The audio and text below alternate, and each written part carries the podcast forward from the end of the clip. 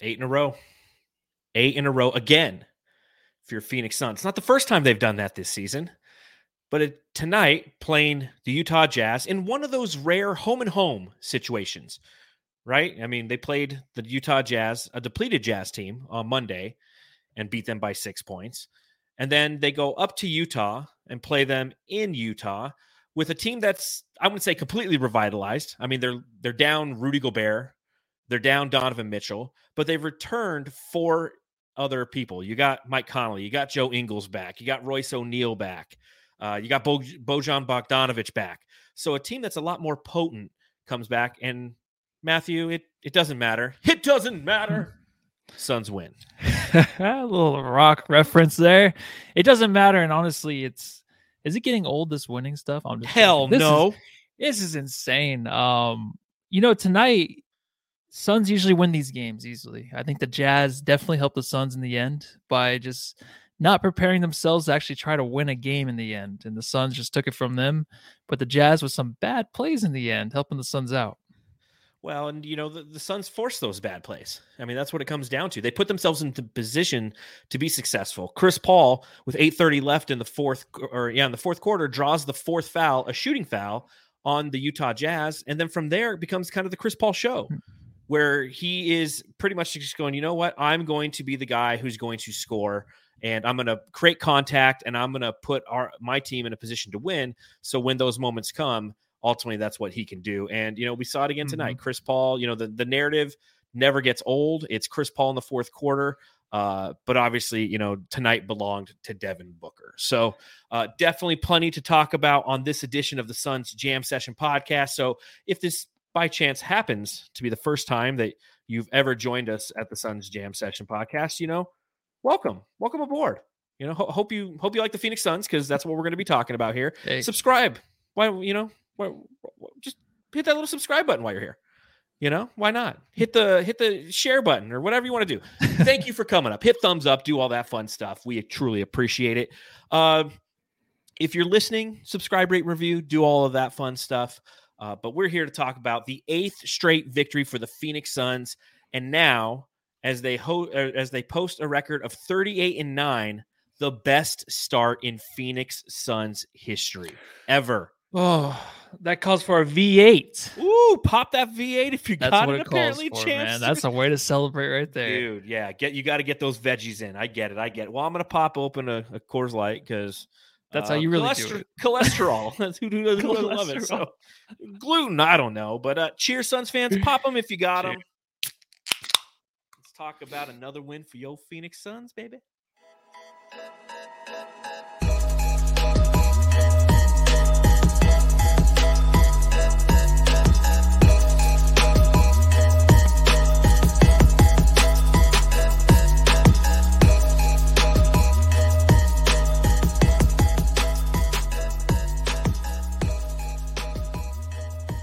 Yes, yes, yes. Back to back against the Utah Jazz and the Phoenix Suns once again come out on top.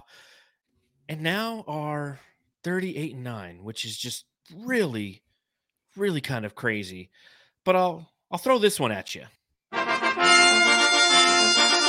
Matthew, I got to ask.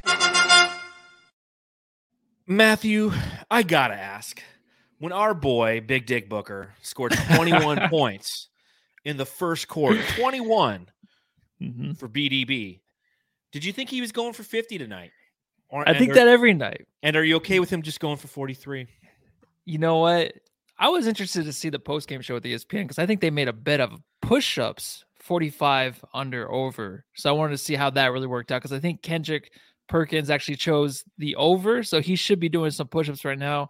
I don't know how they do that halftime show, really awkward to watch.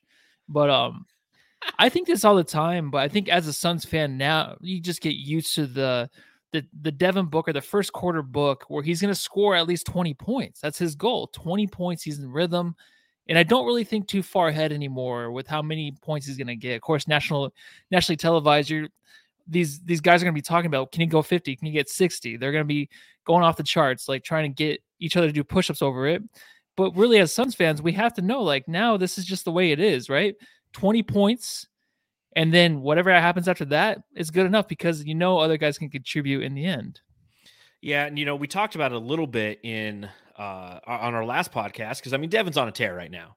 And I didn't watch the ESPN broadcast. I was watching the uh the Bally Sports Arizona pod or podcast. Did I say national podcast? Yeah, broadcast. right, uh, Yeah. But but as uh, Orjav Bruce says in the chat, you know Booker Booker early, Paul late, how it works, Mhm. and watching the home feed. One thing that Eddie Johnson said at the beginning of the third quarter when Devin Booker, you know, did the same thing that he did, like we mentioned on the last pod. He he goes off in the first quarter. He's second in the league in total first quarter points. He's fifth in the league in total third quarter points in you know per on a per game average in the league this year. Eddie Johnson's like Devin's wired, and he's been wired for these past you know ever since you know pretty much Toronto. When even though he was he only scored 16 points in the game, but definitely got a lot of national recognition for the uh, instances that occurred in that game. He's been wired and he's been on a tear recently. And I mean, you look at it. I think halftime Devin Booker had like 35, and the team had 65 you know, not necessarily sustainable, but even in Utah, a place that definitely has a higher elevation than Phoenix, Arizona, he didn't appear to be tired. And after he scored that 21, I got to thinking, I go, you know what? Two years ago, we lost Kobe Bryant. And Devin Booker said, I'm not Kobe Bryant. The only people who, you know, are or who are still calling me Kobe Bryant are on their mama's couches. Well, we're not on our mama's couches. Uh, we are in their Not- offices doing podcasts. Not, not again. Maybe our- pretty soon. Who knows? You never know how the world uh, oh is man, taking and you know, but but at the same time, Devin was legendary. You know, he he it wasn't lost on him what happened two years ago today. The emotions Mm-hmm. that he had to navigate as somebody who idolized Kobe Bryant and lost him with the rest of us that day. And I think that he was kind of in that zone. He was in that that you know not the Mamba mentality zone because he because he doesn't like to be referred like that, but you know he was in that zone that Devin can get in sometimes, and it's efficient Booker. You know, again, 43. You know what? I- don't even know why I haven't done this. This is a damn near shame. Big Dick Booker.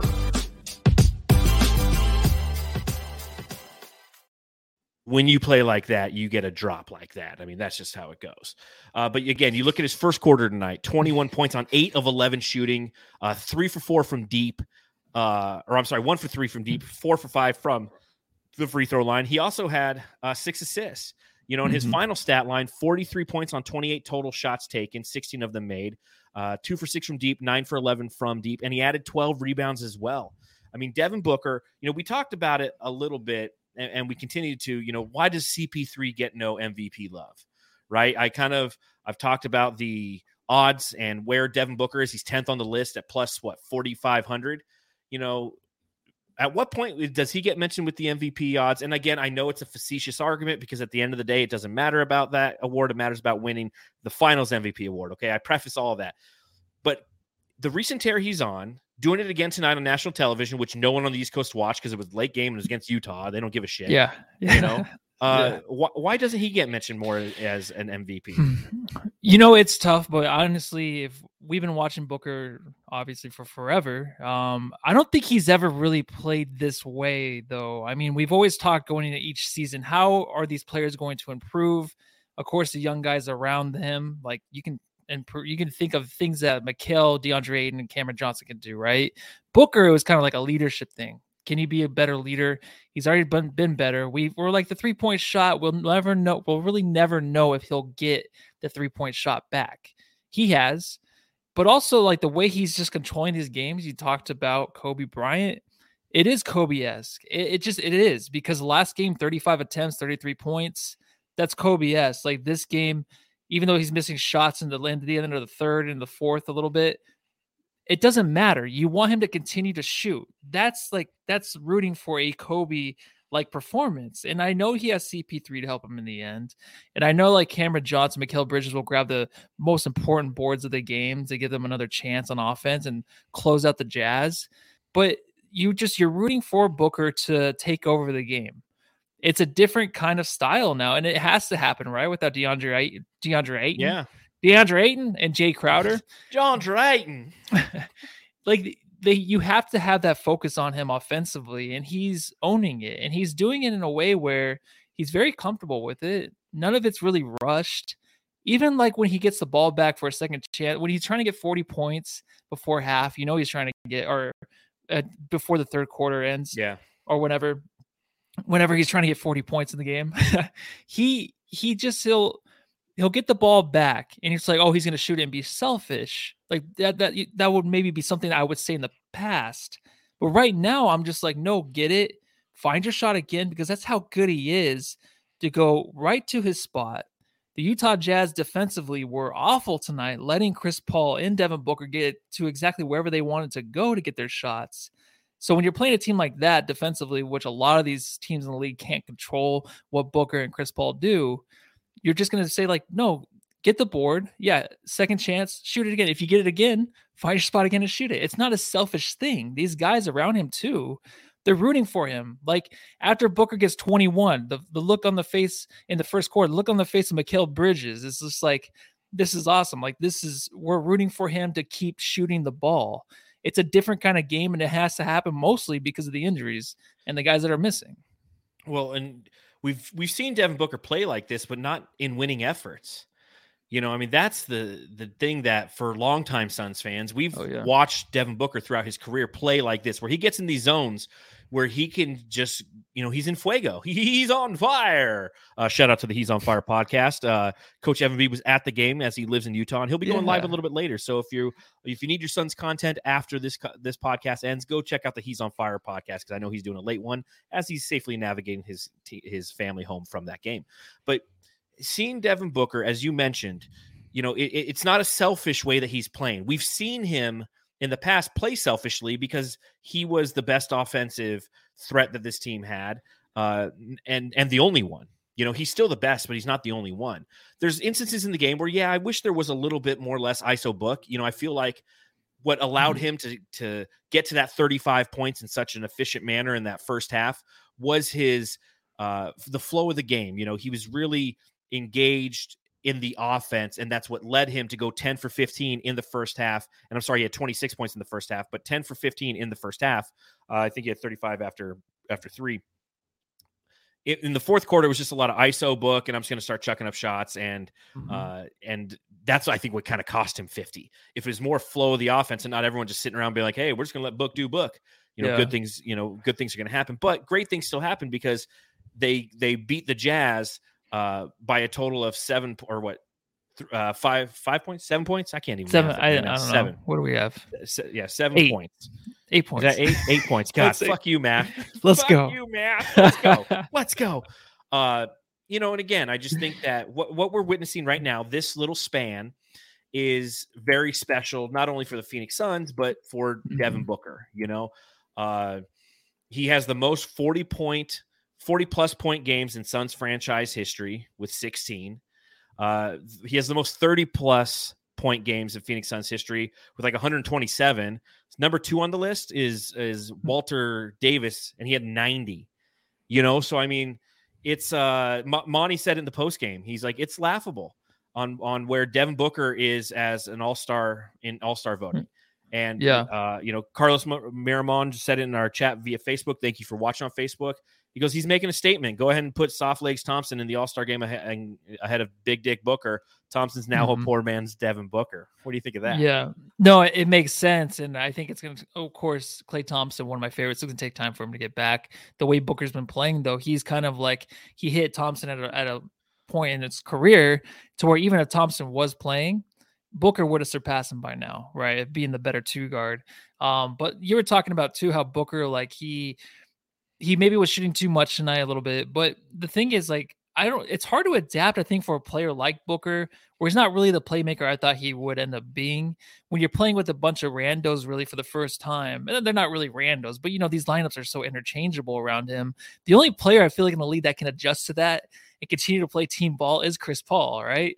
He's like the only player that can really just be like, all right, we're going to do the same stuff. Yep. And if you're not where you were supposed to be on the timeout, or else when I'm going to foul somebody, so I can come up to you and tell you what the hell to do the next play. So I think Chris Paul's the only one that can adjust to that. And Devin Booker, he can turn the switch back on. You know how LeBron James can turn on that playoff switch and get Yeah. swept or whatever in the first round. I, I think that Booker can do that whenever DeAndre Ayton comes back and they have like their whole unit, their whole squad. He can still play team ball it's not like this is going to be a fad that's going to go in past the All Star break, right? When they're all healthy.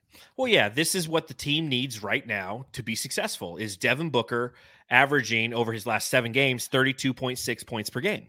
That's what they need right mm. now. When the team Yeah. is healthy, that drops back down to his normal 24 points a game, and those other points come from different members of the team, and and it's a more offensive style of play, a, a holistic, complete offensive style. But right now, he's going into Kobe mode. He's going into Jordan mode. He's going into I'm going to carry this team to victory, and uh, that is ultimately going to allow this team during this segment of the season to be successful. You know, that's what a regular season in is. It's chapters. It's different chapters in the season. Had we lost tonight, it would not have been the end of the world. It would have been, hey, you know, okay, a streak ended. Uh, we have a bunch of people down, but Devin Booker wasn't going to allow that to happen. You know, this is a team that he plays very, very well with. I think they said it on the Suns broadcast. He'd scored 25 or what, what was it? Let me look it up real quick. I have it right in front of me because I wrote the recap for Bright Side of the Sun. So if you go to brightsideofthesun.com, you can actually check it out. Uh, but I added this in because I heard the stat. It was the third career 25 plus point half in Devin Booker's career against the Jazz. He's done it. He, he's done it three times. He scored 25 plus points and a half against the Jazz alone. It's a team that he just owns.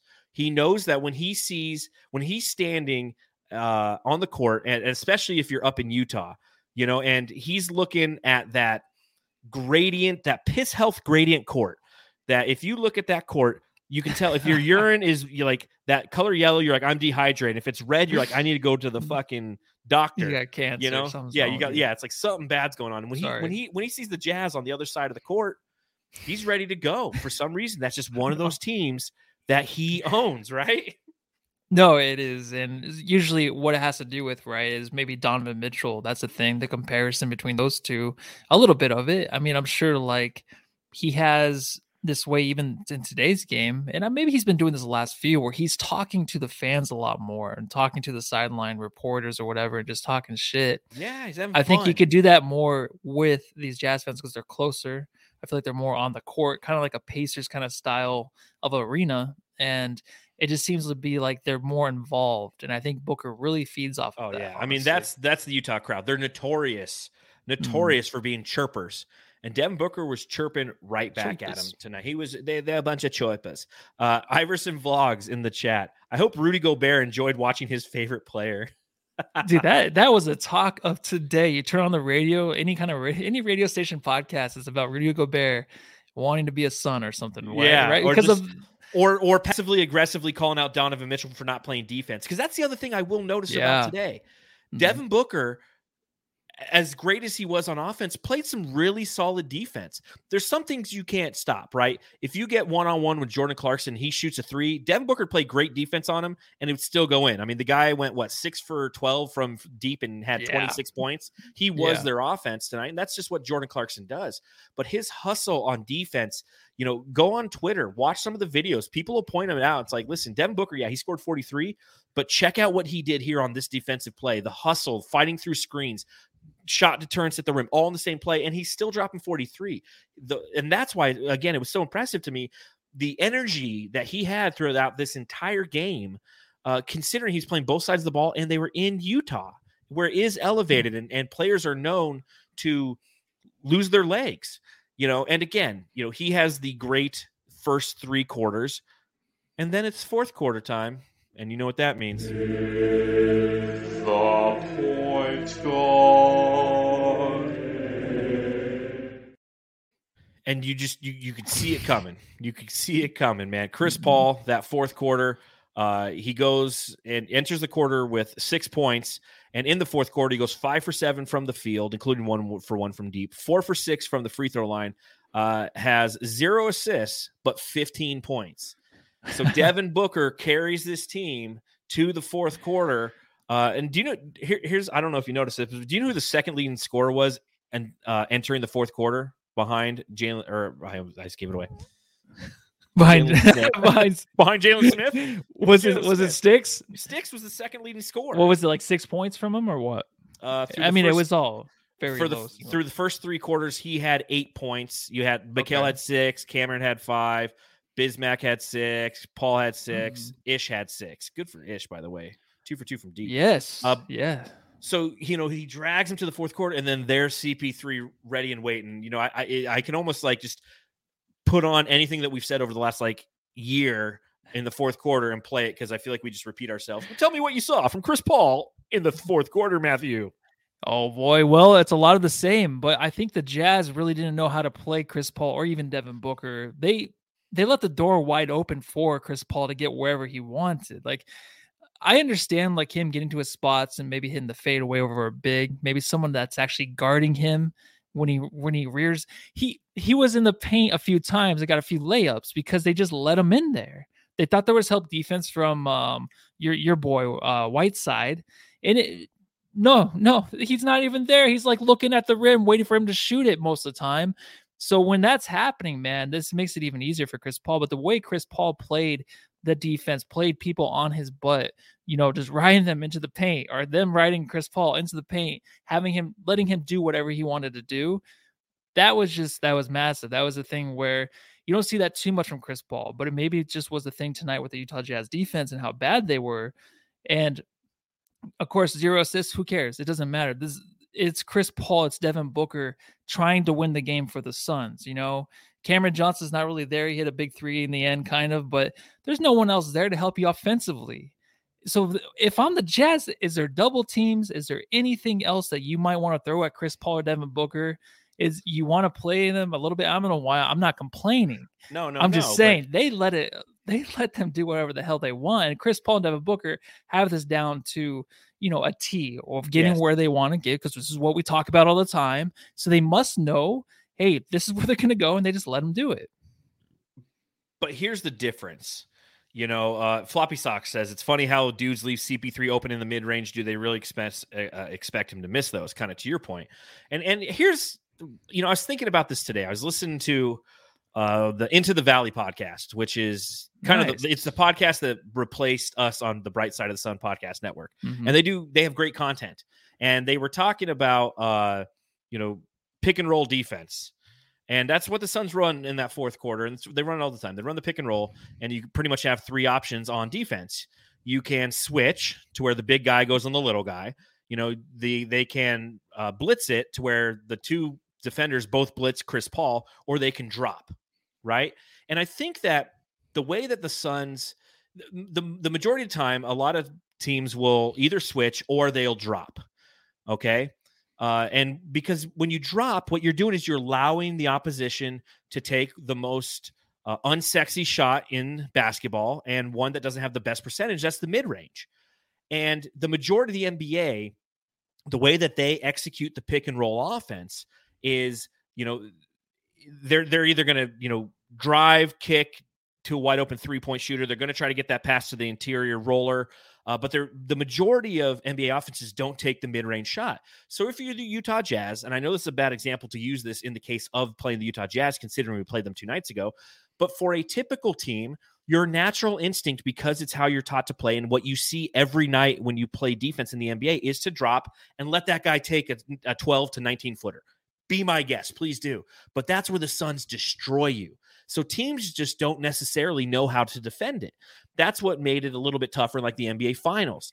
The Jazz, as uh, or the Jazz, the the Bucks, besides Giannis Antetokounmpo going ungodly and scoring and, and being just unbelievably unstoppable, they got a lot better at defending that pick and roll and not allowing the Suns to take those those high percentage mid range shots. They they force the Suns to pass out of those situations to and and they're like, listen, if you're going to beat us, it ain't going to be Chris Paul, it ain't going to be Devin Booker. You need Cam Johnson, Mikal Bridges, you know, and, you saw like Mikal had a good game in the finals for that reason because he had a lot of more a lot more opportunity. So on a game to game basis, you're not going to necessarily see a lot of teams play that de- play that type of defense well, and that's why the Suns are so successful at it. The key is to when we get to the NBA finals, you know, I'm not even talking about the playoffs, I'm talking about the finals again, round 2, Mhm. we just need to execute and, and have other solutions that make that that that hurt a defense to the point where they have to think even more.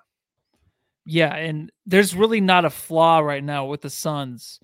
So it's crazy to think that, you know, they might need to add a few more things, but I mean, it's going to happen over the course of the season because I feel like they're getting so bored with what they're doing now that they're going oh, to. Oh, I don't think to they're try. getting bored though. I'm I'm joking. I don't really think I don't think they're really. I think winning is not boring This is them. fuck no. It But it, it's awesome when when Clarkson's hitting threes, we got twos. When Clarkson goes on his little runs and they get close, we got twos. It doesn't matter. The Suns don't give in to whatever.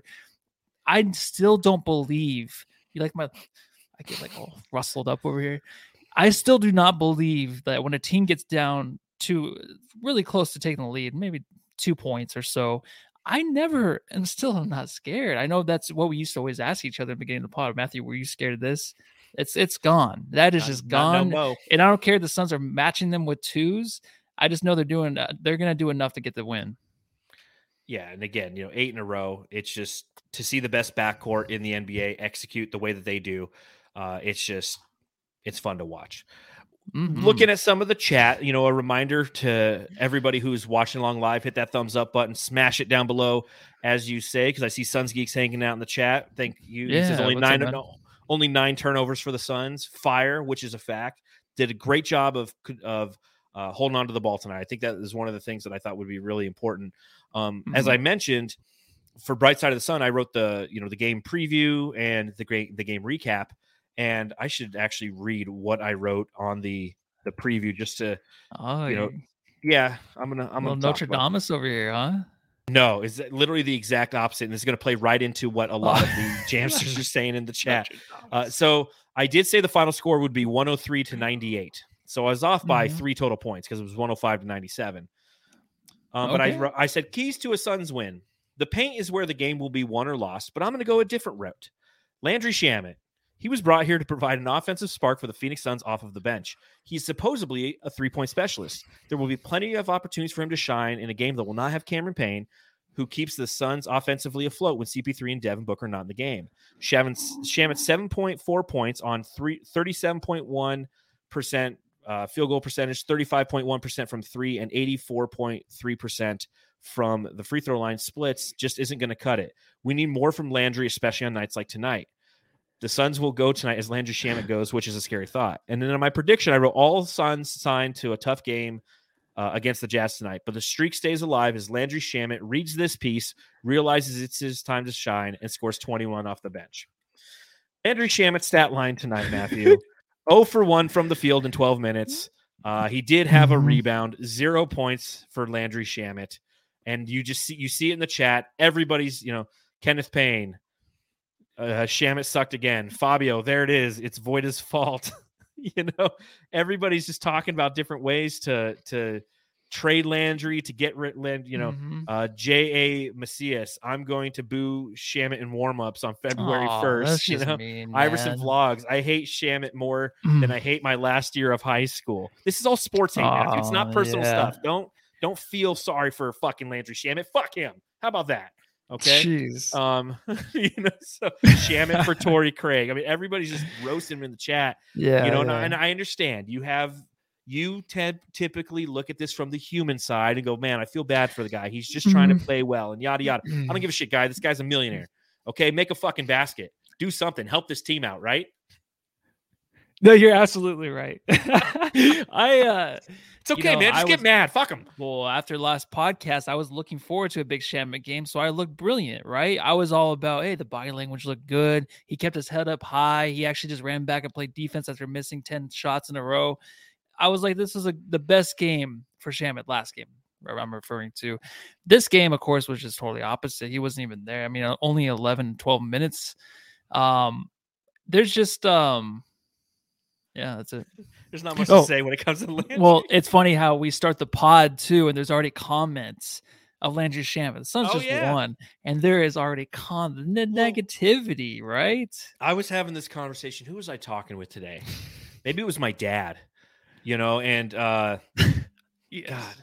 Oh, because I, I, I was talking to him about the Arizona Cardinals, and Mhm. you know, I told him, you know, am I, am I covering the Cardinals is would be very easy because there's a lot of shit to talk about them, right?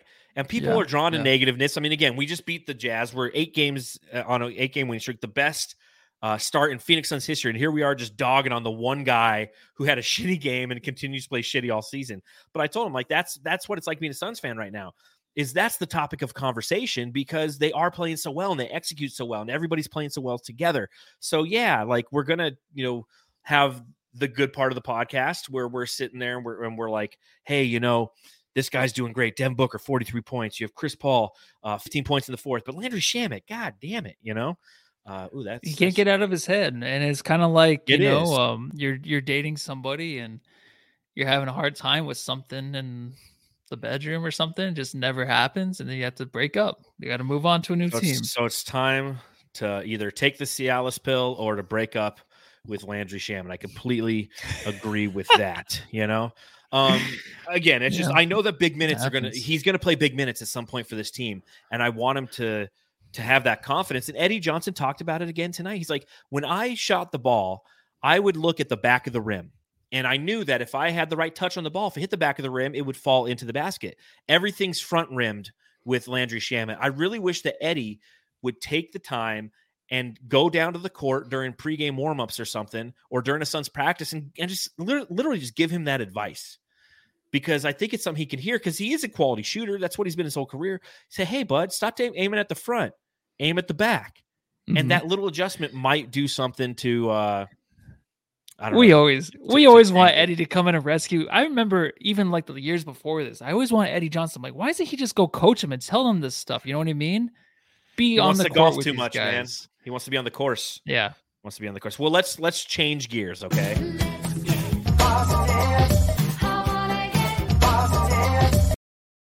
Yeah, it's time to get positive. Okay, we had our little negative. I got, I always got to throw a little something out there.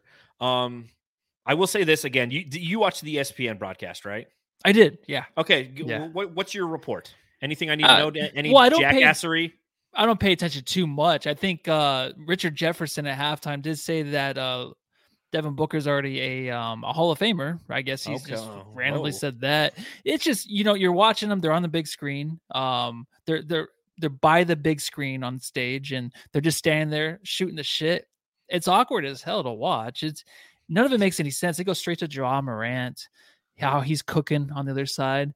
And like even right after the game, it's about Ja Morant right away because he won. He beat the Spurs tonight, Oh dude. He no led way! he led the way against the Spurs. My guy, the MVP. And then they kind of just skip over Devin Booker, but they do come back to Book. It's just kind of awkward and weird. I don't during the game. I don't pay attention too much to what they're saying, so it just kind of mumbles in the background for me.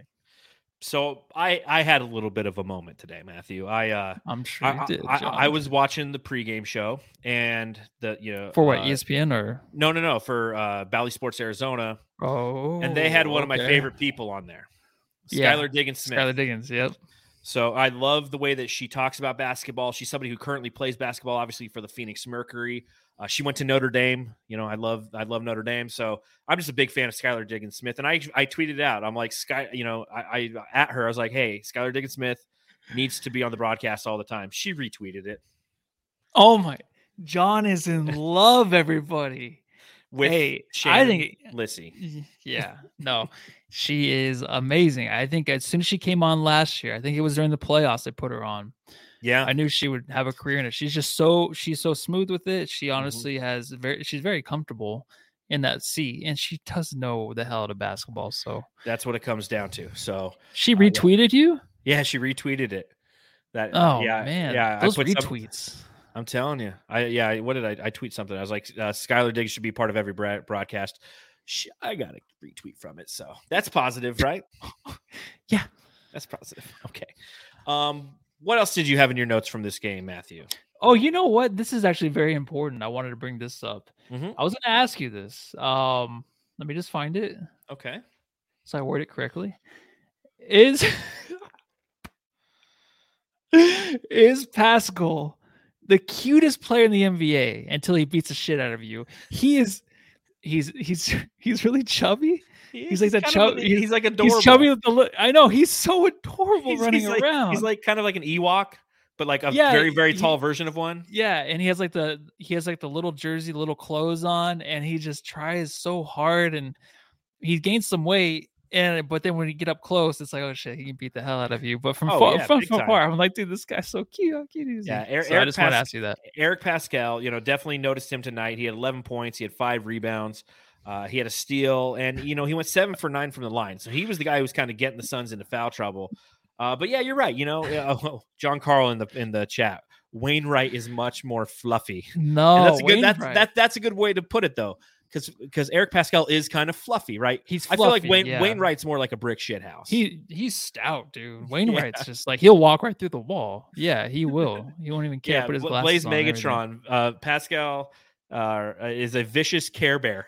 That's a, that's yeah, That's the comment. right I'm there. just That's, saying, like, that's the winner. I don't know. If you ever wanted someone to be like your your other person or whatever, you know, Paschall's probably top of the list. There you go. Your other person, uh, your other person to Your cuddle your- with, it'd probably be him. It's either Skylar Alright, Diggins anyway. Smith or Eric Paschall. Where have we gone?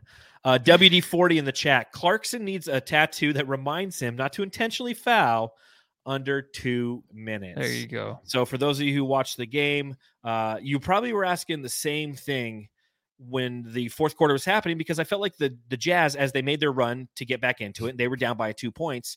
They were really uh, doing what they wanted, and they were getting to the to the hoop. And I'm sitting there, I'm like, when is it going to be the Biz. Biz. I was like, where is Bismack Biombo? And then I, you know, they were talking about the broadcast. It's like, well, it's because they're going to do hack a Mac, right? Hack a mm-hmm. Bismack.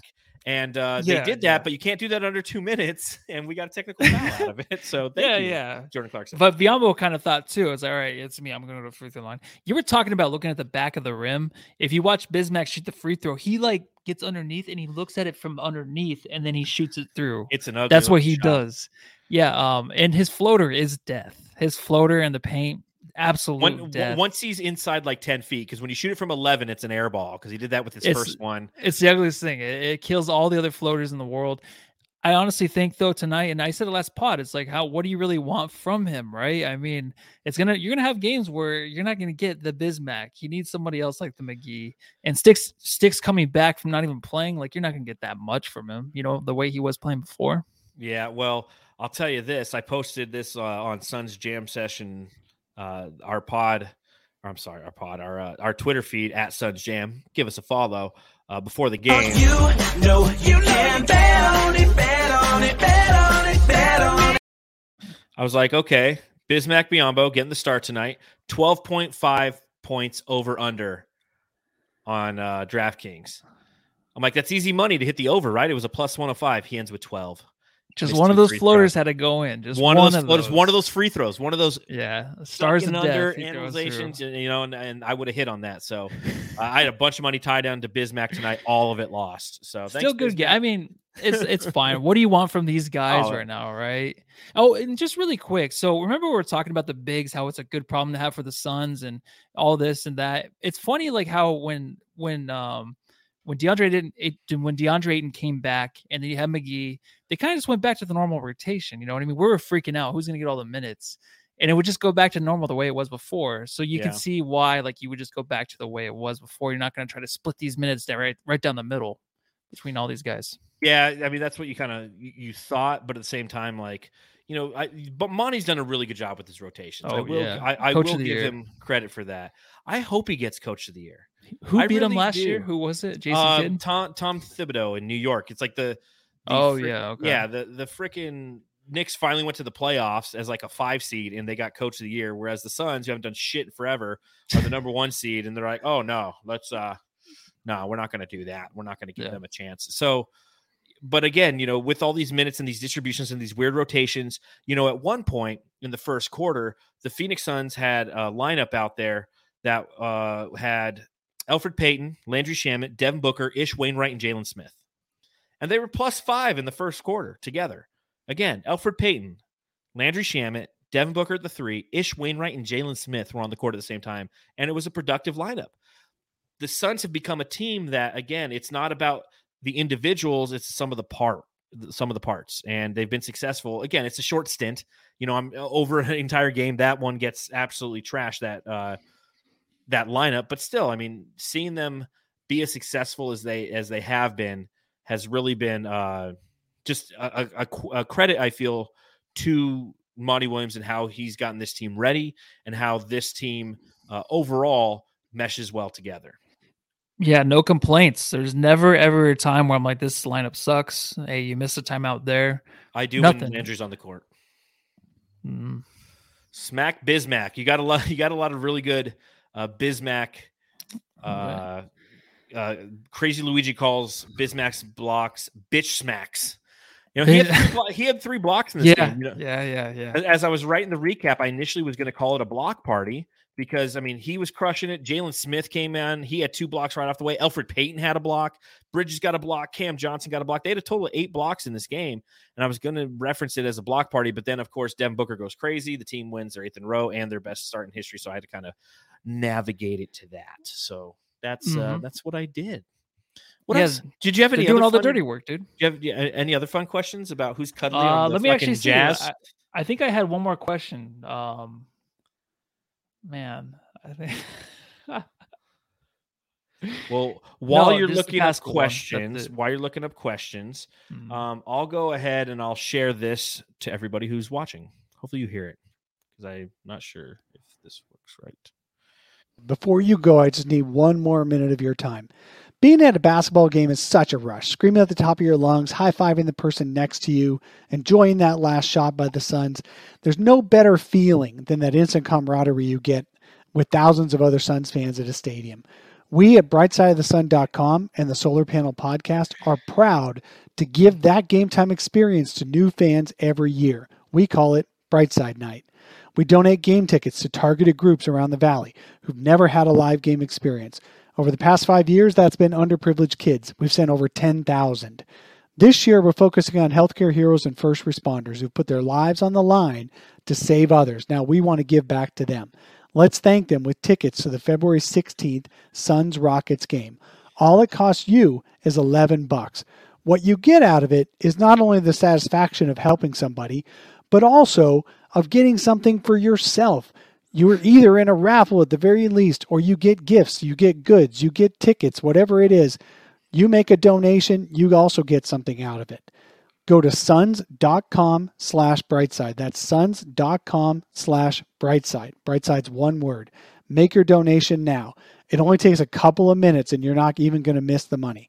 That's one of the proudest accomplishments of my life to do this, and I hope it's going to be one of yours too. That's contributing to Brightside Night is a huge deal. That's suns.com slash brightside. There you go. So again, Jamsters, if you get a chance, go uh, to suns.com slash brightside and send somebody to a Suns game. I mean, it's it's a charitable thing to do. So uh, yeah, that'd be cool. Uh, shout out real quick uh, in the super chat. Uh, Angel just dropped 499 says, Love you guys. Best post game podcast. Thank you. We appreciate that. I was at the game and there were so many Suns and Jazz jerseys there. That's a great point. They they referenced that on the podcast. I don't know if they said on the ESPN or the podcast, the broadcast, the broadcast. I don't know if they said on the ESPN feed, but they were showing all the Suns fans who were actually at the arena. We know a couple of our uh, uh, friends, you know, have gone who were up there tonight. I know a lot of people that I've seen in that I follow on Twitter. Uh, there's a huge Suns following up in Utah, and the great thing is when they were cutting to the different uh, uh, fans that were wearing Suns gear, it wasn't like they were all just wearing Devin Booker jerseys, right? These are people like there was a lady who had like a Grant Hill jersey on. Uh, there was somebody who had uh, it almost looked like a Rodney Rogers jersey. Uh, it, you know, it's either you know, I mean, that's like Number 54, huh? Yeah, you know, Yeah. it's like uh, somebody had an old, God, 25. Who wore 25 back in the Barkley era? Oh God. Oh, it was me. um It wasn't Richard Dumas. Oh, somebody in the chat will let us know. But they were I'm wearing sure. that that jersey. I mean, you're seeing, and so there's like ingrained Suns fans in Utah. Did you notice on the ESPN feed? Could you hear the Suns crowds when the Suns were uh, playing and and, and uh, you know being effective on the court? No, I didn't hear any of the Suns fans. I didn't notice that at all. I think I had my mute uh, my mute down. I had the volume down a little bit though tonight. So I didn't notice the jerseys either. I'm sorry. Maybe it was just something you were seeing on your broadcast. Because now that you're talking about it, I had no idea. And when you're talking about the jerseys too, like how many you can go through, how many players for like the past 50 years you can wear, it's it's endless. Like I think Suns are one of the teams that might lead if there's a stat out there showing like how many different players are cool to wear and how far back can you go and how many different kind of jerseys can you wear to these games and you still look awesome? Like there's a lot. It's it's a lot. I think the suns will probably lead that right? Uh, I don't know about that. I mean, i mean like what the bulls or the the Lakers. I mean, the the, the, Lakers. the Celtics. You know, teams I don't like necessarily. players but but their their history, yeah. But the Lakers, I mean, you could wear like a Byron Scott jersey, and that's like low key. You know, that's the same kind of. no thing. i like- know but i feel like there, oh, there's always like these veterans that come through phoenix you know what i mean like you said the grant hill one right There's- we always get those veterans at the end of their Oh, yeah. career and it's still cool to wear i feel like suns always have that So WD forty says, "I've got I've got a KJ jersey. What jerseys Yeah. do you own that are Phoenix Suns jerseys, Matthew? I have the uh, Do- the Josh Jackson one, the famous one, turned into a Dario Saric. So now I'll that was the the the Valley or which edition? no, The it City was the edition PHX. Yeah, the PHX ones. That's when it was all one. black. That was a cool jersey. those ones are the ones that need to come back, but never will, of course. no, I do have a Steve Nash jersey, the white ones uh, that they used to wear. I have a Stephon Marbury, the purple ones that they used to wear, yeah, and I think I have. I think that's it. Those are actually the only ones I have. okay. That's Uh, pretty they're sad, in the right? chat. No, no, that's that's solid. I mean, you hit all the errors. Oliver. Miller. Oliver Yeah. Miller, 25 might be Oliver Miller. It might have been 22. Somebody said Danny Ainge here earlier. It might have been 22 that the lady was wearing, uh, which would be pretty which would make sense because Danny Ainge is uh, from Utah. I think he went to BYU actually, so you definitely have Okay. a, a falling up there. Uh, when it comes to Suns jerseys. I have yeah, the Googs, the Googs. Uh, up behind me, I have a white DeAndre Ayton jersey. I have a Valley jersey of Devin Booker. I have a KJ jersey. A that's the uh, is that the black sunburst that I have of that one. I have a Wild West looking, so uh, it was a throwback of Steve Nash. Yeah. I've got I've got a purple or I've got yeah I've got the PHX orange Steve Nash. I got a PHX orange Stoudemire. I've got a purple Shawn Marion, and I think that's it. I think so. What'd you grab? So I ordered this before the Suns played the Raptors and the whole thing happened with Booker and the Raptors. So I was on this site to get new clothes Yeah, and they had all these basketball. I got a Sun shirt too, it doesn't fit, but uh I ordered this and it's a Vince Carter. Vince like, Carter, just- yeah. It's like a tank top, but it was like 10 bucks and it doesn't fit me though. But it was just funny because I ordered this like right like right right before the Devin Booker Raptor. and then thing, all that went down. these are one of the coolest things. Like, and everyone's probably like, "Yeah, why would you wear that? It's a Raptor." But I mean, it's pretty awesome. It's Vince It's Carter. I'm 10 probably, probably give it to. I'm probably gonna give it out to uh, nephew Hayden. That's his favorite basketball player is Vince Carter. So Really? Yeah, I guess that's right in his age range of that dude was just awesome when he was a young kid. Yeah. So I, I get it. He dunked and such. So, but that is that is a nice classic uh jersey. Yeah, John John Carl orange stat jersey number 32. That's the one I have. I had it before he went like oh, B1, okay. B1, T1, reach one, number one. Yeah, Uh, he did that whole thing. Real quick, can you tell me what's up behind you? Because that looks fucking dope. yeah, yeah, yeah. So this is a painting. Actually, it's uh, I have it up. It's from Joshua underscore uh, Nito N E T O E underscore Nap K N A P P. Um, on Twitter, he actually reached out to me. He showed me the painting. I'm like, hey, could I just get that? You know, as an actual picture. He was showing me a video of it, so I sent it over. So let me just duck out of the way real quick. Yeah, that's sick. I mean, for those of you who are listening, it says the Valley in kind of a graffiti font. It's got like Phoenix Sun since 1968 Beautiful. on it. It's that is cool, man. Like I would Yeah. buy that as a painting. If that was on Redbubble, I would buy that. That is freaking cool. So It's uh, awesome, man. Yeah, shout out to to Nap there for that. That's really cool, man. Damn, that's awesome. Mhm. Um, Blaze Megatron just got a new Valley Booker jersey.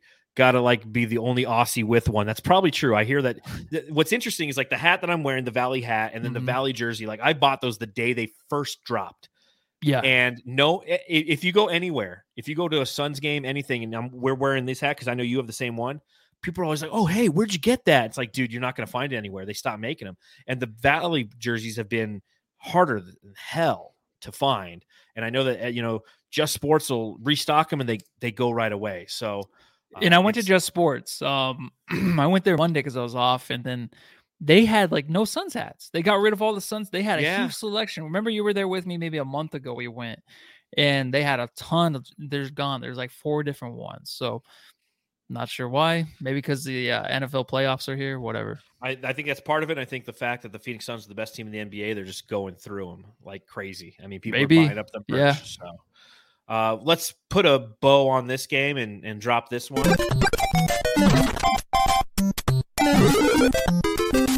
Jam star of the game.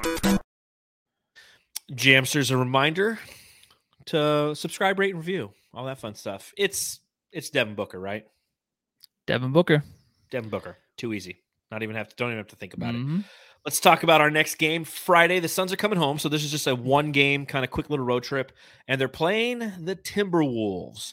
It'll be the second time that we've played the Minnesota Timberwolves this season, having beaten them 99 to 96 in mid November. Um, Matthew, this is a fun game to look forward to, right? I mean, the Timberwolves are a team that's playing better than they have in recent years. Uh, we're starting to see the talent that is uh, Anthony Edwards combined with uh, Karl-Anthony Towns and somewhat D'Angelo Russell. You know, he, he he's can't play defense worth a lick, but he could still score. But I mean, this team's currently 24 and 23, seventh seed in the Western Conference. Uh, they're better than the Lakers, who are 24 and 24. They have the ninth best points per game. Uh, when you look at offensive rating, they're 18th out of 30, and defensive rating, they're 12th out of 30. A net rating overall of plus one, so 14 out of 30. This is a team that you can't overlook in any way, shape, or form, correct? Yeah, it's kind of like you kind of want DeAndre Ayton come back, right? For this one versus uh Karl-Anthony Towns. It only makes sense though for this team to start picking things up. You can't go through a drought like they've been going through and with the talent they have. I think Anthony Edwards had 40 points in his last game. Uh, it's actually there was some. I think it was the play-by-play announcer on the Ryan Rosillo podcast today. I wanted to listen to it because we're playing, or he he's a Timberwolves play-by-play announcer. I don't know what I just said before that, and I wanted to listen to it because we're playing the Timberwolves. So I wanted the insight and how they're doing, how the, their chemistry is building, because it's about time. And I mean, they have good wins too against the Portland Trailblazers, the Nets, the Golden State Warriors, the New York Knicks. Kind of, I don't know. So it's good to see this, right? I mean, we're I've I've always been a big Anthony Edwards fan. Last year, I was like, give him the ball, let him do whatever he wants in Yeah. the court, get It's him involved as much as you can. Ah. Yeah, I know exactly. So it's gonna be interesting to see that. I know he's a high flying player, someone that's highly t- tempered. He'll get into the game. He'll get into the He players' cares. faces. He cares a lot, and he wants to win. So it's gonna Plays be maybe it's gonna be a closer game than what the Suns have been playing. I feel like, even though these Oh, been yeah. pl- these been close games, but close games I mean like, hey, Suns are only up by two with five minutes. I'm not gonna go eat some banana bread in the kitchen and think everything's okay. Like the Suns actually had to fight for this one. Well, this is a team that has a lot of healthy players coming in. You know, this isn't the the Jazz who two games ago had no regular starters, and in this game returned you know four of their regular starters. This is a team that outside of Pat Bev, uh, oh darn, we might miss Pat Bev. He's day to day with an ankle injury. But Anthony Edwards is leading this. Is is uh, as you mentioned a high flying, passionate guy. He's averaging twenty two point seven points per game. Uh, you have Karl-Anthony Towns averaging twenty four point one, and you know we remember wasn't it last year when they both went for like forty points each against Yes. us? You Yeah. know, and and that Mhm. won the game for them in that game. So uh, D'Angelo Russell's averaging nineteen point one behind them. He's shooting forty seven point eight percent from the field and 35% from deep on 8.6 uh, attempts. So, I mean, D'Angelo Russell's going to chuck those threes. Uh, you know, Malik Beasley, they got Naz Reid. Uh, Greg Monroe was on this team he for three games. He's the guy, you know, that, that's where he got his 10 day contract was Yeah, up up yeah. there. But you look at how they are relative to the rest of the league. They make the third most threes per game and they shoot the most threes per game. So they're going to try to beat you on the perimeter. And then you look at their free throw attempts, they're 14th in the league in free throw attempts. So that's not horrible. So this is a team that, you know, definitely has a perimeter game. You also have Karl-Anthony Towns who can play interior. So they're going to try to beat you in, in multiple, multiple different kinds of ways. Uh, there's not a lot of things that are really, I mean, uh, they do have defensive weaknesses. Um, but, you know, I really think that this team has, uh, is, is a threat to the Suns. It's going to be a fun game. I'll tell you that. Yeah. I think if we get Jay back and we get McGee back, I think this will be a blowout win. I think if DeAndre comes back into the mix, it'd be awesome. But I think he just needs a little bit more time. So it might be a closer game with him coming back. But I think it, the Suns can probably blow him out if they get Jay and McGee back in the lineup. No, I completely agree. Because again, depth is the key to our success. And this is a team that you know, although they have they're really top heavy. Uh, I don't know how they look at the back in the end. They're not. They're not the Suns. Nobody is. So Suns win. Suns win, baby. Suns win. There you go. Um, I think that's pretty much it for this one, Matthew. Uh, Mm. you know, one thing I did want to bring up. So to, to anybody who's watching, you know, again, two years ago we lost Kobe Bryant. Uh, that was a really shitty day. I think we all kind of knew where we were when we heard. I think was it you who texted me that it happened? I forget. I don't texted remember. I just remember I was like in bed in my room like all day. It was such a weird. I think you had a dude. migraine that day. I didn't have a migraine. I was just Then you're just a bitch. I'm just a kidding. I little love bee. you. I Oh, love you. jeez. I Um, but him. I was going through some of the the Suns Jam session archives, and I actually found, you know, that night I recorded a seven minute podcast that I put on our old, I believe we were the Solar Report podcast back then, and I recorded just a little podcast, you know, just kind of sharing my thoughts on that. And you know, here we are, two years later. Uh, so much has happened in these two years, but I thought to kind of end this podcast, I would just play uh, those thoughts that I shared that night. Uh, and you know, again, Kobe Bryant to me was somebody who I couldn't stand, you know, as as a competitor. He was a pain in the ass. When Raja Bell knocked him on his ass, man, I love that. But I always respected who that guy was and what he stood for and how he did what he did. And that was a very unfortunate day. So, uh, Matthew, are you okay if I if I play this old podcast? well, now we got to do it, dude. All Let's right, well, do tell, it. tell everyone Yeah. what they need to do, and then we'll play this. All right, go home and love your family. There you go. We love you, Jamsters. Uh, this is an old podcast. It's two years ago today. The episode. Uh, it's it's is an emotional one.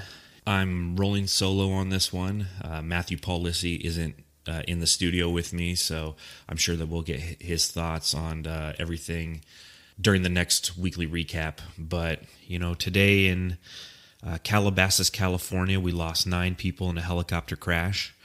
Uh, it's less than eight miles actually from the last place I lived in California, in Canoga Park, and you know, among those who perished was former Los Angeles Laker legend and Suns nemesis uh, Kobe Bryant. I got to say, this is one of the saddest days in sports history. You know, going back and just trying to find a a day that was so shocking that I felt like this. It's, I can't think of one. You know, maybe Princess Diana in like '97. I was probably about 15, and the way that that kind of hit me hit me uh, emotionally, and that was a tough day. And you know, when you think of Kobe, it's it's surreal. It's it's unreal. I think that we all deal with grief in our own way, and you know, one of the ways I guess I'm dealing with it is just kind of taking a few moments out and talking on the pod and paying my respects to the Black Mamba for everything that he was, not only as a basketball player, but as a human being. I mean, I remember when Jose Fernandez died in a boating accident a few a couple years ago. You know, former uh, pitcher for the Miami Marlins, and that one was kind of tough too, just because you know it brings humanity to sports when these kind of things happen. And you know, no disrespect to Jose Fernandez and and the people that he perished with, but you know, Kobe was uh, he he was different. You say Kobe, it meant one thing. It meant greatness. You know, you, you say the word Kobe, you know exactly who you're talking about. You know, he was the one word icon for NBA basketball. So, speaking of basketball, you know, it's it's just a game, but it's done so much for so many. Uh, you know, those who play the game and those who just love the game, and that's one thing that we do on the Solar Report podcast is we get together and we just talk basketball, and that's the beauty of this sport and and where Kobe shined and really made a name for himself and Kobe Kobe loved the game. He was beyond dedicated to it. You know, he was the ultimate competitor. His work ethic was world renowned. Getting up and, and being at the gym, you know, inviting guys to the, hey, I'll see you uh, at the gym at four o'clock, and they show up at four p.m. and he's he's like, oh no, I'm at four a.m. I mean, that was that was Kobe Bryant, you know, and and then hearing that his daughter perished with him, uh, it only compounds the sorrow of the events of today you know you want so much to to protect your kids and to make sure that they're safe and and that they can reach their potential in life and you know that's what that's what he was doing he was going to a basketball game for his daughter he was bringing her with her or he was taking her to a game and you know unfortunately you know something went wrong and and uh, you know I feel, I feel bad for Kobe's family and and his wife because you know not only did she lose Kobe, but she lost a daughter too. So, you know, again, the humanity when these tragic events happen really kind of it, it brings it all all the bickering and and all the bullshit you you put aside because at the end of the day we're fragile human beings and to lose somebody close to you is devastating. And when it comes to people like Kobe Bryant and people you know I've never met him. He had no idea who I was but he affected me and, and affected so many people around the world. You know it just it hurts. As a Suns fan Kobe was the enemy you know but he was the enemy that you had admiration and respect for you loved his game and you hated that it was at your team's expense you know, I can't tell you how many times we went up against the Black Mamba, whether it be regular season or the playoffs, and you know, you just you couldn't stand Kobe. You know, the Raja Bell thing, you know, that was a moment that's cheered for, not because we didn't like Kobe Bryant as a human being, because we respected him so much and we wanted him to not perform because we didn't want him to beat us. You know, I think what was crazy about all this is the timing of it all. You know, last night LeBron James passed Kobe for the third all time on the NBA scorers list. Kobe, who's now in fourth, scored 33,643 career points. And almost 2,000 of those points came at the expense of the Phoenix Suns. So, you know, to say that we knew Kobe intimately as fans from a competitive standpoint uh, would be spot on. This, the Suns played tonight, uh, which Matthew and I will recap in our Week 15 recap, which will come out next weekend, and, and it was tough. You know, seeing those players out there, everybody's hurting right now. You know, Kobe has such an effect on the game and these players. I mean, the guys who are out on the court tonight, those are the guys who grew up watching Kobe. Kobe started playing in 1996. A lot of these guys were, you know, not even born yet. So they grew up always having Kobe in their life. And it was very melancholy watching players take uh, the 24 second shot clock violation to start the game, and then the Suns take the eight second uh, backcourt violation to kind of honor Kobe. 24 for his latter number in his career, and eight for the number he wore at the beginning of his career. I mean, it was it's something that I, it, you know it brought tears to my eyes, just as it did Devin Booker. I mean, he was out there teary eyed and and and having a hard time trying to play a game, just a simple game. You know, when when events like what happened in California today uh, happened, you know, and and Booker responded. You know, he scored. He went for 36 and did what he could, and you know that's what you expect for someone who idolized Kobe the way that Devin Booker did. You know, the events that happened today are just absolutely devastating for all the families affected in the crash. You know, I feel bad for the people who aren't going to get as much publicized recognition for what happened, you know, because they have fans and they were mothers and fathers and sons and brothers and sisters and you know Kobe will dominate the headlines but there's a lot of other people that we have to think about too. You know there's Kobe and his daughter and seven other people perished today so you know keep them in your thoughts and prayers and and I'm just going to do a moment of silence for all of them right now.